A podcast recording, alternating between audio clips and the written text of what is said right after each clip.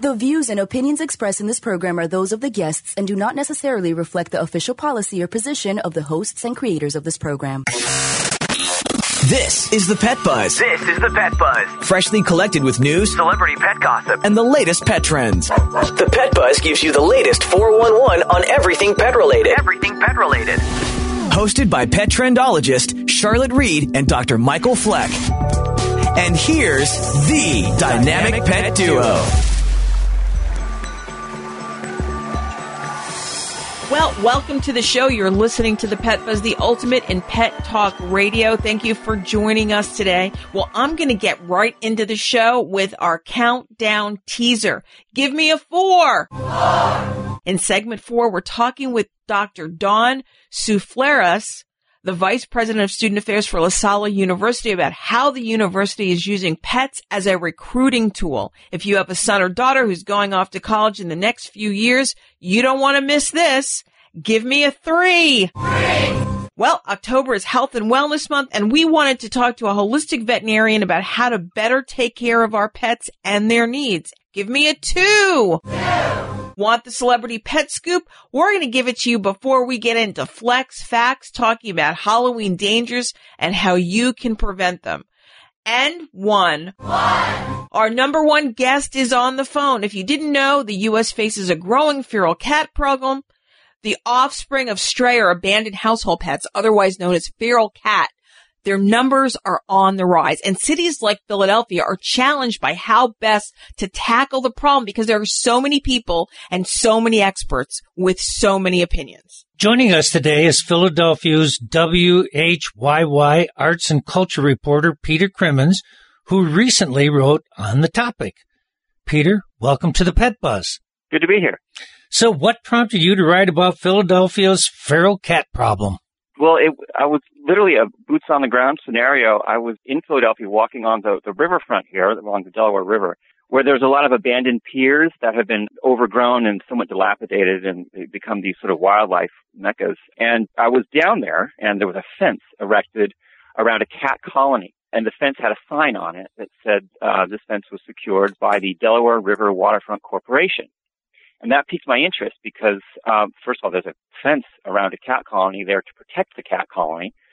And it was erected by a public agency, the Delaware River Waterfront Corporation, which is a nonprofit organization that looks to uh, redevelop the waterfront. And so there was this pretty major organization um, that, by erecting a fence, has sort of put itself into the feral cat debate by protecting the feral cat. So I thought that was a curiosity. That, that's what started it off.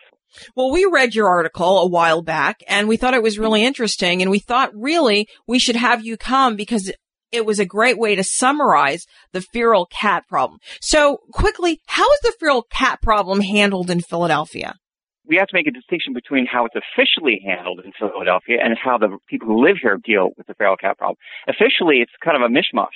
There's the Animal Control Unit, which is called the ACCT, which is the official animal control unit for the city. It's funded by the city and they do what's, what's called TNR. They they train volunteers to do trap, neuter, release program. That's when you you find a colony of cats, you trap them, you take them to a clinic and have them neutered, and then you bring them back to where you found them and release them. And it's been proven a, a reasonably effective way to control the cat population. But the city's Parks and Rec department, they do not have an official policy on what to do with feral cats. In fact, they have a sort of conflicting idea of what to do with it on their website, they published an article about urging people about the dangers of caring for feral cats, that they cause problems to other wildlife. And it's, they seem to be uh, opposed to managing feral cats in that way. And yet, when I asked them, they said, we don't have a stance on feral cats. And so there's a whole battlefield of, of opinions. Well, you know what's really um, interesting for me? One of the things that I thought was really interesting in your article was not the various active groups or uh, governmental agencies or government, you know, governmental folks. What I thought was interesting was the neighbors. You talked about two neighbors who live on the same street. One left cat food out to feed the cats, and then the other one was complaining who lived right down the street that said the cat food brings rats. But then the neighbor who left the food out said the rat, the cats are good because they kill the rats. So I thought that Yeah, was kind of interesting to not only, you know, to deal with, you know, um, the cat counselor in Philadelphia, the parks department, and the various groups that uh, catch and do uh, trap, neuter, and release, but also the people in the neighborhood. Because at the end of the day, I always think like the community, the real community people out there living in these neighborhoods are, are you know, are also I need to have their voice. Well, you know, as a medical person, what I find so interesting in these arguments by those supporters of TNR is that no one's talking about cats and the spreading of disease or the public health effect or significance. What what about yeah. that? I did speak with um, uh, a scientist at the locally here at the Academy of Natural Sciences. He was the director of ornithology or curator of ornithology, and he did talk a lot about diseases um, and described feral cats as disease vectors. Um, mostly, he was concerned about toxoplasmosis, which is a parasite that's communicated through cat feces. Now, when you do TNR, routinely you vaccinate the cats as, as you neuter them, as you fix them. But there is no vaccination for toxoplasmosis. And so when you send these cats back out into the wild, uh, or not even into, into the city, this is a city we're talking about with, with millions of, you know, th- this one colony that I found along the waterfront is right next to a shopping center with a large parking lot there was a Home Depot and a Walmart and a and a Bed Bed, bed Bath and Beyond, and and this guy was concerned because there's dozens of cats in right behind the parking lot, which he considered disease vectors, and and and TNR isn't going to stop that. Yeah, you know, one of the things that I find so interesting is that Philadelphia's problem kind of acts as a microcosm of the worldwide feral cat problem. And I think you know, taking that into consideration because they're thinking, you know, we talked about what's going on in Australia. They're culling cats. They're killing cats because mm-hmm. for some of the same reasons, the disease, but they're also reducing specific species in that environment, like the bird people suggest here in the States. But let's talk about the overall ethical dilemma. So do you save one species over another? What do you, what do you think, Peter? It's murky. I mean, uh, there is a group of people who believe t- uh, cats should be treated like dogs in, in that you don't let your cat run around. Uh, dogs are contained. You don't maintain dog colonies, probably because for public safety reasons, dogs can actually cause uh, physical damage to things if they're upset, much more than cats. Um, people say your pet cat should be indoors. It should not, you should not let your cat roam just like a dog. And, and other people have different feelings about what cats can and can't do, what's in the cat's nature no one I spoke to in Philadelphia has thought about culling cats like you in Australia or New Zealand. That was off the table for everyone I spoke to, but, but there was very little consensus about what the best thing to do for the cats is. A lot of the people who are opposed to feral cats actually keep cats as pets themselves. They're not anti-cat. They just see a, a vast environmental hazard in having cats roaming free. Yeah, and I wonder what effect it'll have with the growing homeless population. But Peter, that's another issue to talk about. Thank you so much for joining us today. It's good to be here. Thanks for letting me join you. Yeah. Well, everyone, that was Peter Crimmins, the arts and cultural reporter for WHYY, discussing feral cats and how the feral cat situation in Philadelphia represents a worldwide problem. We are going to post his article up on our social media channels and then you can comment. Tell us what you think. We always want to know what you think and we love to hear from you. Up next, Guess which celebrity offered a $10,000 reward for her chicken?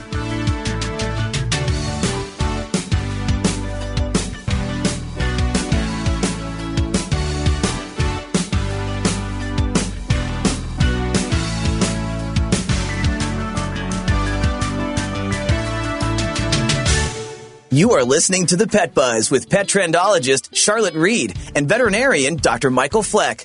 We would love to communicate with you via social media. Use the Pet Buzz social media channels on Twitter and Facebook to make a comment or ask a question. Post a picture of your pet on Instagram and tell us about his or her unique personality. You can also write to us at team at thepetbuzz.com. For more information about our show, our guests, and buzzworthy freebies, visit us at thepetbuzz.com.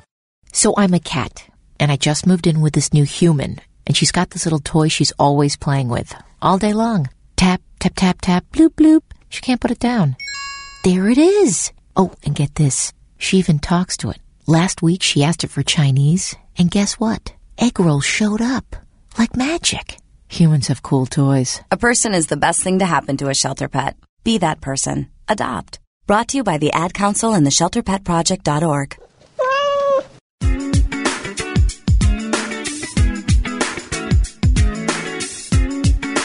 Hey, I'm petrendologist Charlotte Reed, and research shows walking at least a half an hour every day can reduce a person's risk for heart disease and other serious illnesses. So regular walking is a great way to live a long and happy life.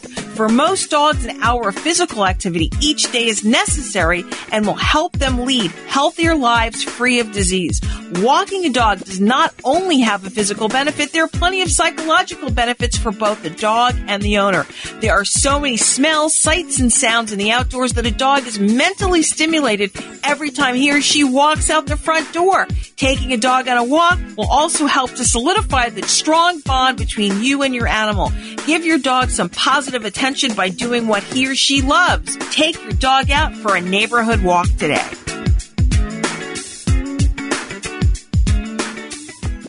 When your doctor recommended omega fatty acids as a daily supplement, he told you that they promoted better heart, brain, skin, joint, and immune system health.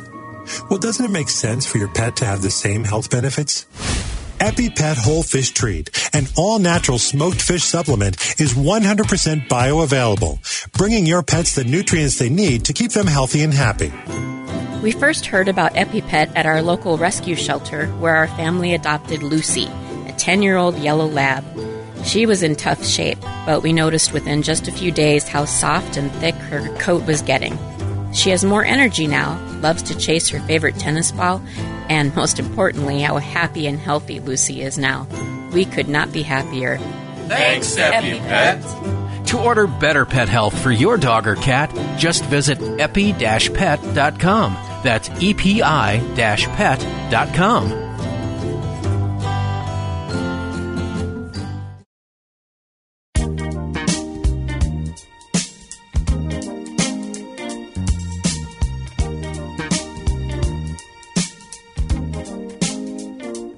You for joining us on the Pet Buzz this morning. This show is hosted by the dynamic pet duo, and I'm pet trendologist Charlotte Reed. And it's time for the celebrity pet dish.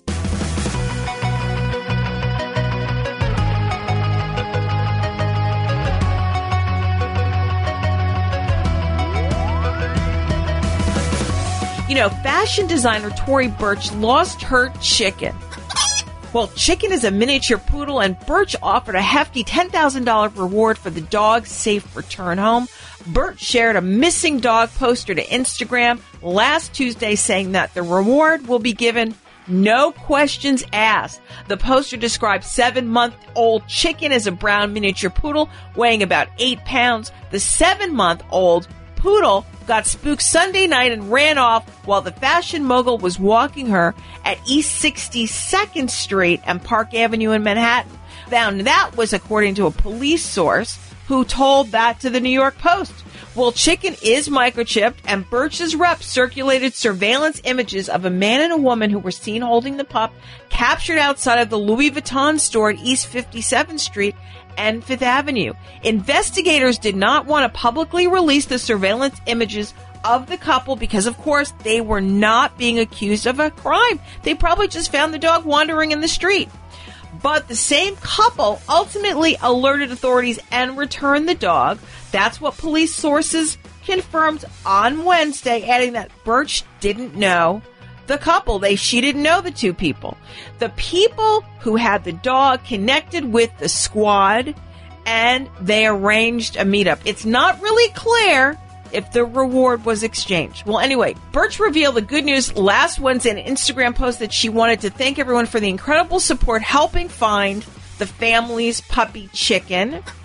She wrote that the puppy was home safe and that she appreciated everyone who helped get the message out on social media and in the news media, and a very special thanks to the family who found and cared for Chicken and brought her home.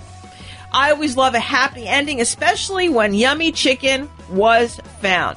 But one question, Tory why is your dog named Chicken? Okay, let's move on to Flex Facts. Welcome to Just the Facts. Just the Facts. Fact or fiction? Just the facts, ma'am. You want answers! I want the truth! This is going to take long. You got the time?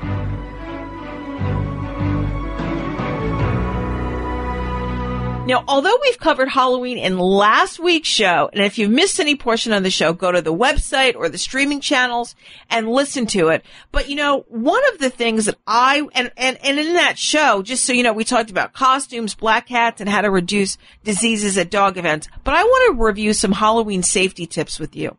So as you know, Halloween can be the spookiest time of the year, but keeping your pet safe doesn't need to be tricky. So I'm going to share some common sense precautions to keep your pets happy and healthy. So you'll just be prepared. So you want to be careful with costumes. For some pets, wearing a costume can cause undue stress. You don't want to put your dog or cat in a costume unless you know he or she loves it. And if you do dress up your pet for Halloween, make sure the costume does not limit his or her ability to move, to be able to see, to be able to breathe, bark, or meow. Check the costumes carefully for small dangling or easily chewed pieces that can present a choking hazard. Ill-fitting outfits can get twisted or they can just lead to injury. So make sure you're careful with those costumes. You also want to have your pet try on the costume before the big night. If he or she seems distressed or shows abnormal behavior, consider letting him go all natural or let him or her sport a festive bandana and a really cool leash and collar. Okay.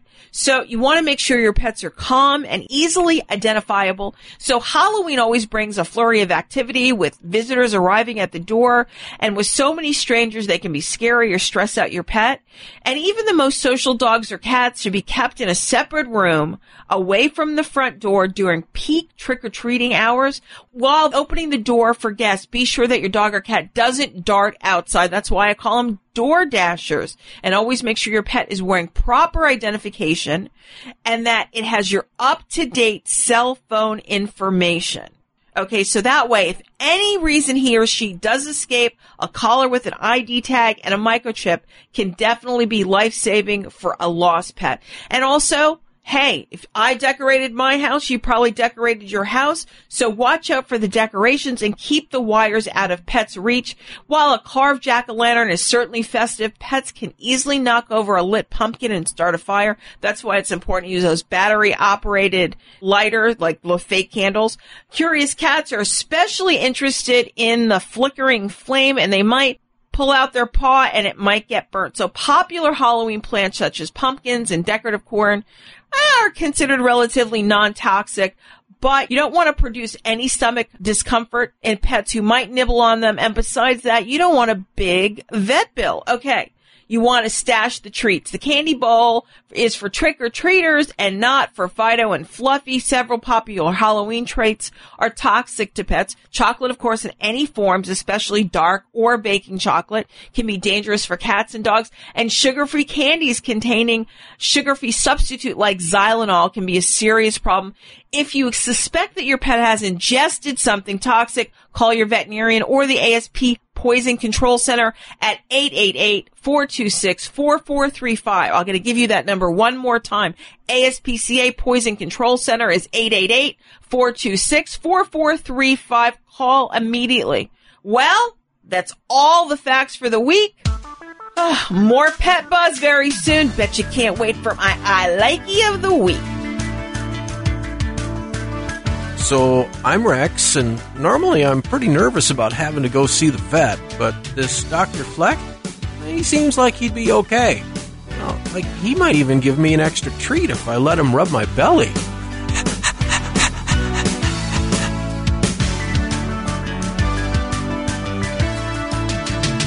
My name is Michelle Schaefer. I'm the mom of three boys, and I'm from Haddonfield and North Wildwood, New Jersey. I met Aladdin through my work with Lilo's Promise Animal Rescue, and I foster the emaciated dogs that come into our program. Aladdin came to us. He had been dumped at the side of the road. He weighed about 18 pounds. He had broken bones, other wounds, and he was missing 12 teeth. He was the worst abuse case I had ever seen. The most moving experience that I've had while working with Aladdin were when we were first responders at the Pulse nightclub shooting in Orlando, Florida. And Aladdin usually works off leash. He was on leash that night, and he led me over to a very specific person. And here, that man had been in the nightclub the night of the shootings. He and Aladdin shared a very special moment that really made me cry. Aladdin has changed the way I see the world in a million different ways. The main thing is to treat people with kindness and compassion. My name is Michelle Schaefer. and Aladdin and I are individuals.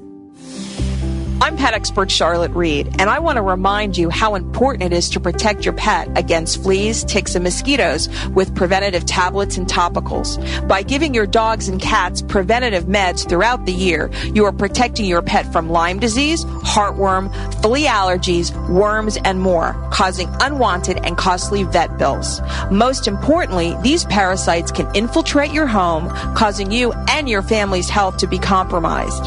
Remember, healthy pet, healthy you.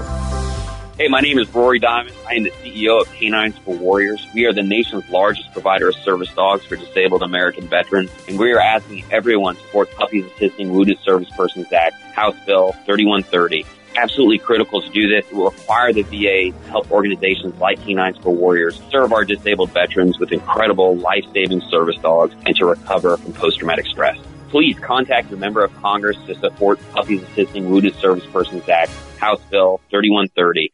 Does your pet have dry, flaky, and itchy skin? Do you find yourself visiting the veterinarian repeatedly because Fido or Fluffy has skin allergies or ear infections? I love animals and want my pets to be healthy. So I asked our vet who recommended EpiPet Ear Cleaner. It's super simple, and it even smells good. Every week I use it on both my dog and my cat to gently remove wax and debris. I even told my friend Aiden to try EpiPet on his dog Sophie, who always had red ears. But not anymore. Now we both have happy and healthy pets. Thanks, EpiPet. Developed by a veterinarian, EpiPet is a revolutionary, high performance skin and ear care product line made with the finest natural ingredients. EpiPet, for you and your pet, means better pet health. For more information, visit epi-pet.com.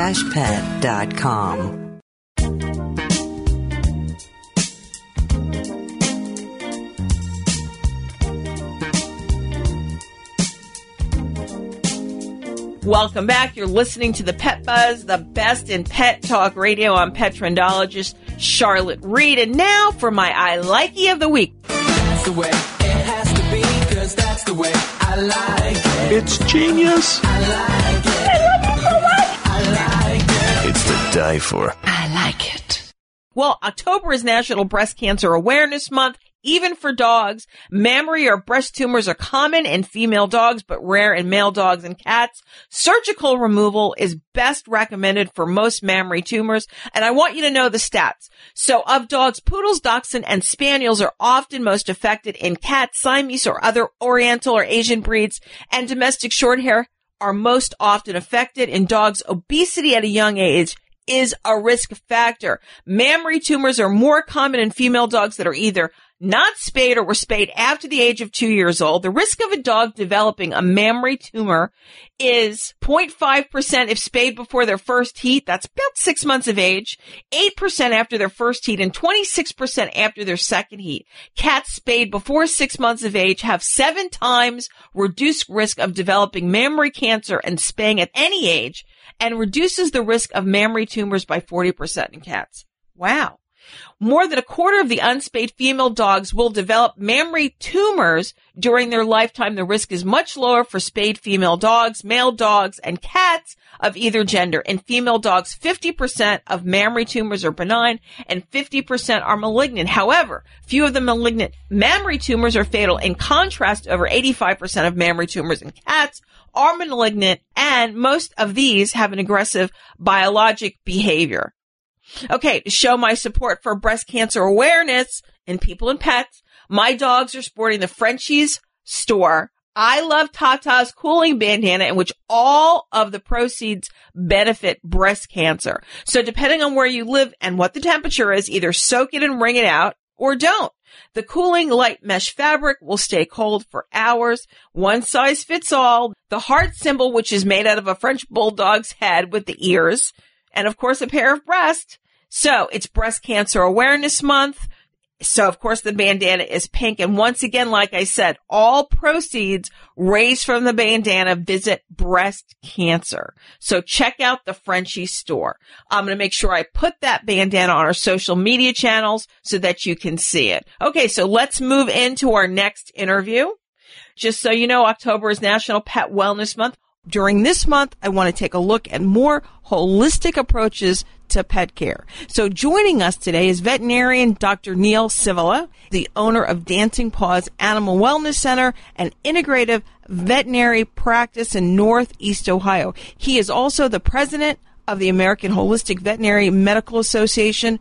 Thank you so much and welcome to the Pet Buzz, Dr. Sivula. Nice to be here. Before we get started, it's my understanding that you have recently finished a program, a Zen Buddhist ministry, as well as Korean and Vietnamese Zen traditions programs.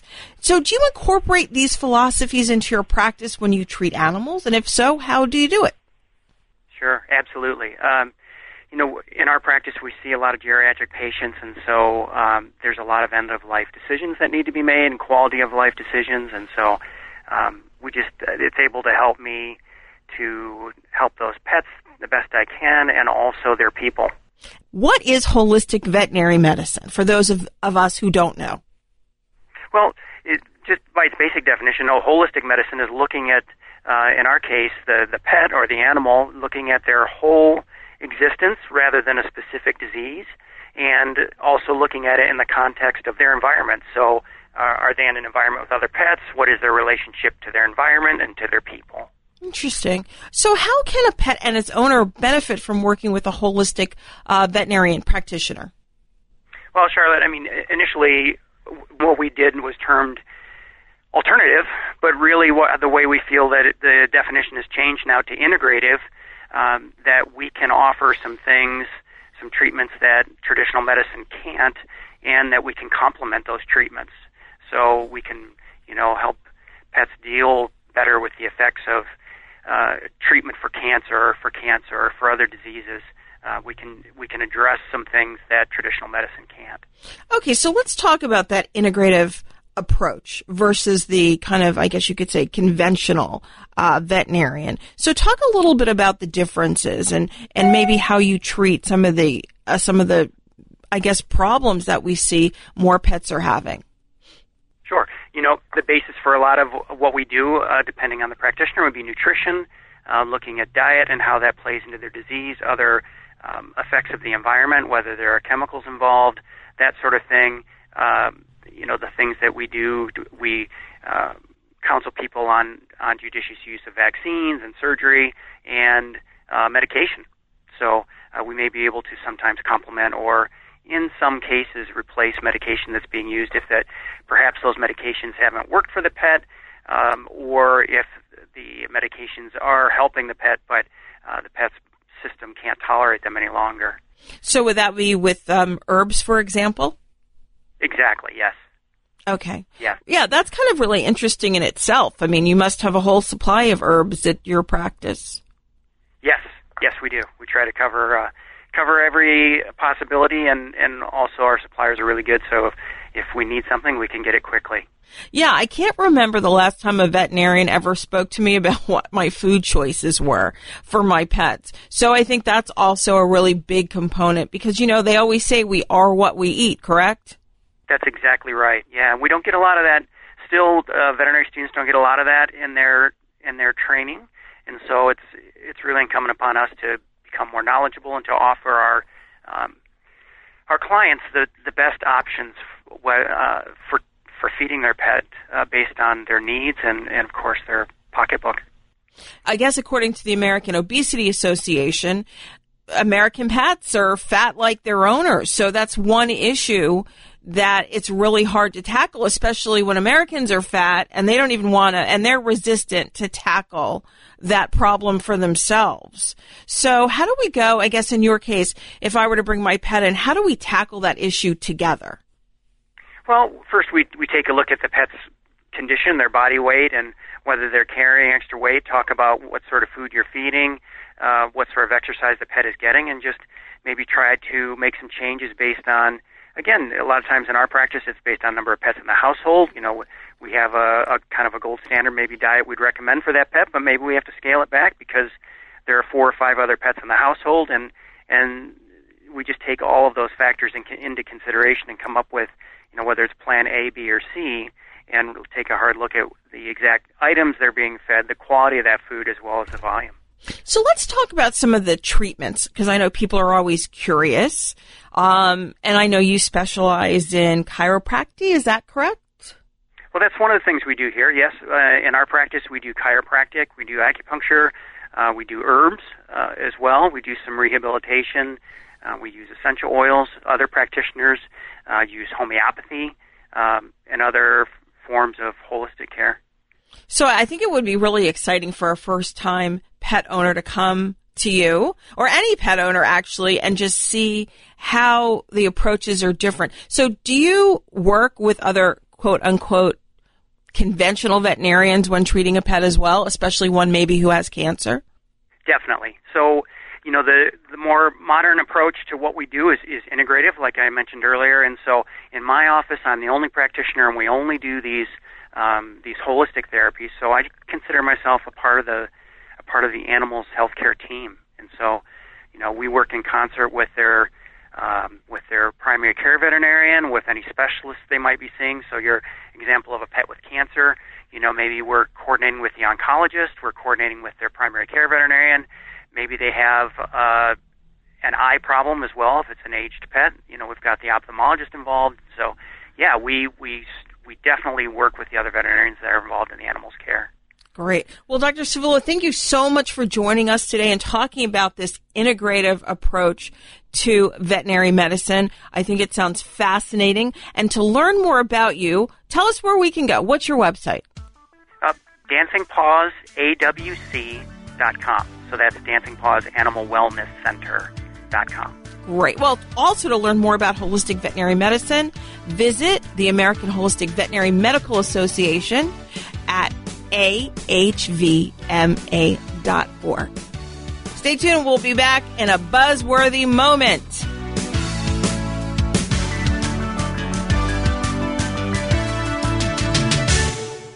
You are listening to the Pet Buzz with pet trendologist Charlotte Reed and veterinarian Dr. Michael Fleck. We love to communicate with you via social media. Use the Pet Buzz social media channels on Twitter and Facebook to make a comment or ask a question. Post a picture of your pet on Instagram and tell us about his or her unique personality. You can also write to us at team at thepetbuzz.com. For more information about our show, our guests, and our buzzworthy freebies, visit us at thepetbuzz.com. I want to be a contender.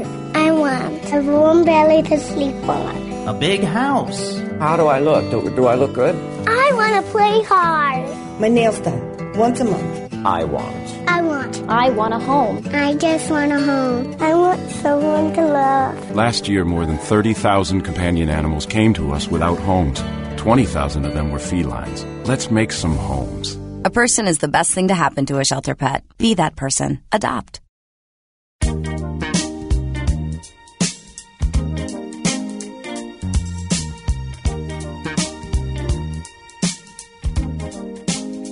I'm pet trendologist Charlotte Reed, and just so you know, we're urban, suburban, and country. Well, it's time for our latest and greatest in the news. And now, Pet Buzz News from around the globe. I'm going to talk about some Uber today. Uber has definitely been in the news a lot in the past years for not some good things, but now I want to report about their newest initiative, which is all good. Uber is rolling out a new feature called Uber Pet for ride sharers who want to bring a furry friend on their journey. That's what the company announced on Wednesday. This new experimental feature will be available in just seven cities. Starting October 16th, riders will be able to choose the Uber Pet feature from the ride selection screen. And there'll be a surcharge tacked on, which is going to be about three to five dollars, which will be applied to the rider's pricing. I don't really know what determines the exact amount of the fee it's kind of unclear, but it probably has to do with size. And the idea behind the rollout, specifically pet related, is because it allows for better communication and Uber wants fewer animal related cancellations. So Uber Pet will be available in Philly, Austin, Denver, Nashville, Minneapolis, St. Paul, Phoenix, and Tampa Bay. Once again, starting on the 16th, I think I'm going to take my pet for an Uber ride. Okay. Well, I've been told our next guest is on the phone, so let's move forward. A recent trend on college campuses is to offer opportunities to interact with dogs and other animals as a way to relieve stress and help individuals deal with anxiety as well as depression. We are pleased to announce that La Salle University is welcoming dogs to campus as pets with their owners. Joining us today to talk about pets at the La Salle University's Philly campus is Dr. Dawn Soufleris, Vice President of Student Affairs. Dr. Dawn, thank you so much for joining us on the Buzz today. So oh, so happy to be on the show. Thank you. So, although service and emotional support dogs are on campus, what prompted La Salle University to admit pets to campus with their owners? Well, we had seen a, a large number of emotional support animals in general coming to campus. Um, and we had also had for a number of years um, faculty and staff on certain days bringing their dogs to campus as sort of a pet therapy kind of program for our students during high stress times. And what we saw over and over is how much the students really, really related to having dogs on campus. Many of them talking about how much they wish that they were able to bring their pet to campus and how much better they felt in terms of stress levels, and focus and feeling like campus was more like home. And so that made us stop and say, why couldn't we make that happen at the university? And so we started investigating what it would be like to have a dog friendly residence hall on campus. And uh, it really took off from there. And Okay, so let's talk a little bit more about the benefits of having dogs on campus. I know when exams are coming or when those critical days are coming, it's a nice idea. It's a great idea. It makes students feel much better to have a dog that they can pet and they can cuddle with and they can enjoy. But what are some of the other benefits that you see? We are trying to teach our students how to be very independent, how to be autonomous, how to take care of themselves, how to take care of others as part of our mission. And so having a pet on campus, particularly a dog, gives students some structure um, gives students the opportunity to care for something else other than just themselves. It is also an opportunity for many of our students to interact with other students because quite often we will see students who are walking their dog across campus and other students will come up to them and say, Hi, can I meet your dog? Or what's your name? And it has become an opportunity for students to be even more social with one another. Fantastic. Well, if you've just joined us, I'm talking with Dr. Dawn Soufleris, Vice President of Student Affairs, about dogs on the La Salle University's Philly campus. So tell us about the canine requirements for the dogs. So um, we did, again we did a lot of research to figure out what would be best, remembering that this is a residence hall, and so they are rooms that are on the smaller side, um, and there is a, a pretty decent sized lounge that is dog friendly that is on the first floor of the building. We also created a small dog park in a, an area behind the building that is completely encased so that a dog can run free back there. But we wanted to be thoughtful about size given that it is a residence hall, and so we are asking for dogs uh, between 30 and 40 pounds, so under 40 pounds, so smaller breeds. We are asking for dogs that are one year and older so that they are already trained. They obviously have to have all of their immunizations and a checkup, and we actually send to the student what the city of Philadelphia requires for dogs so that we're in compliance with the city of Philadelphia with rabies shots and everything else. And there are some breeds that we have said no to because they are larger breeds. And also they slobber all over the walls. Well, they do slobber a little bit, but I will tell you, we also rolled out a new mascot, or we call a pupscot, um, which is Angus the Explorer, which is a bulldog. And he has been donated to us by one of our trustees and he lives in that hall too. And he will be at all of our sporting events this year and uh, has already been at some of our admissions open houses. And he does slobber and give you lots of slobbery kisses, but we, we, we're okay with the slobbering. But Angus is, is not needing lots of running space like mm-hmm. a St. Bernard or a Newfoundland or those really larger breeds, and so we'll take the slobbering. Okay, so the new residence hall. So I understand um, you have a dog park there. Now I heard you have a dog shower for the dogs too. Is that true? We do. We have a dog bath and shower. We took one of the um, utility closets that had running water already in it, and um, with some funding and support from the from Purina, they helped us fund um, the dog park and some of the uh, amenities within the dog friendly lounge, and then part of the support made a dog bath and shower. So it's on the first floor. So as the dogs come in the residents can go and, and bathe the dog, give them a shower and a bath, keep them nice and clean, and make it easier. We just thought that would be far better than having the students try and shower and bathe the dogs in the sinks in the residence hall bathroom. So we thought, let's be smart about this. What would we want to have? And so our facilities worked with us and installed a dog bath and shower. I think that's a great idea. And I'm going to even ask you to send me a picture of that so Sure. I can put it on our social media channel so everyone can see it. Okay. I think it sounds like a great, great program. And I think this is going to make an excellent recruiting tool. What do you think? Oh, I do too. Our admissions counselors are fired up that they get to go out now for next year's fall incoming class and are able to talk about this.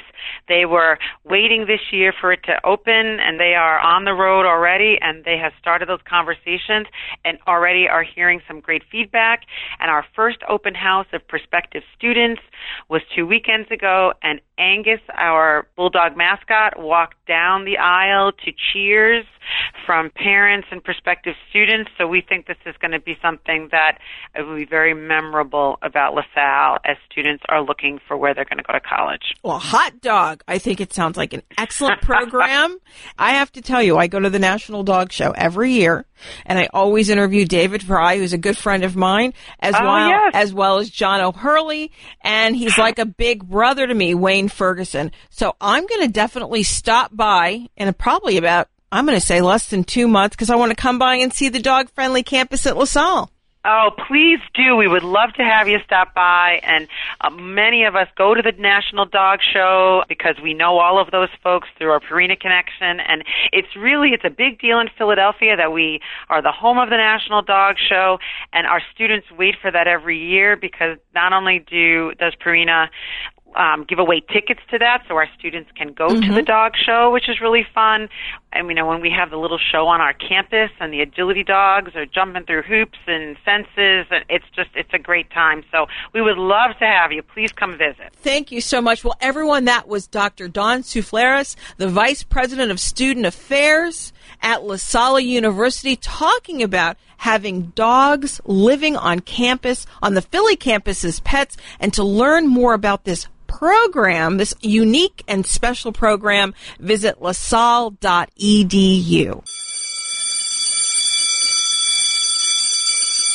Well, there's the sound. It's always too soon and we gotta wrap the show. But before we go, we want to give you a preview for next week's show. Next week, we're talking exotic pets, the Purple Leash Initiative, which brings awareness to domestic violence and animals in those situations, as well as we're going to be talking about bonding with cats. We got to give special thanks to Peter Crimmins, Dr. Sivula, and Dr. Dawn Soufleris. And of course, we must thank our sponsors, the Animal Medical Center of Bradenton and EpiPet, making better skin, coat, and ear care products for healthier pets everywhere. Now, if you have a question, write us at team at thepetbuzz.com. We'll cover it on next week's show. And if you've missed any portion of this show, visit our social media channels as well as our favorite streaming channels and listen to the Link podcast on Monday morning. But most importantly, remember, we're here each week to help you take better care of your pets. Peace out and pet love. Goodbye. Thank you for listening to this episode of The Pet Buzz. The Pet Buzz is hosted by the dynamic pet duo, pet trendologist Charlotte Reed and Dr. Michael Fleck. Tune in each week for the latest 411 on everything pet related. Visit our website at www.thepetbuzz.com. Learn more about us, the show, and our guests. My name is Mike Ruiz, and I was born and raised in Montreal, Canada, and now I live in New Jersey. The thing that made me fall in love with Oliver was the very first time I met him. He was being fostered by a friend of mine whom I was visiting. I opened the door to my friend's house, and Oliver came running up to me, sat at my feet, and looked up at me with the most beautiful, big, brown, soulful eyes. And within 24 hours, I had filled out all the paperwork, and Oliver was my son. Sadly, I lost Oliver in August of 2018. I wanted to commemorate him in a way that was very meaningful. So I got this tattoo of him. It's just such an amazing thing knowing that I carry him in my heart. I now carry him on my arm. My name is Mike Ruiz, and Oliver and I are individuals.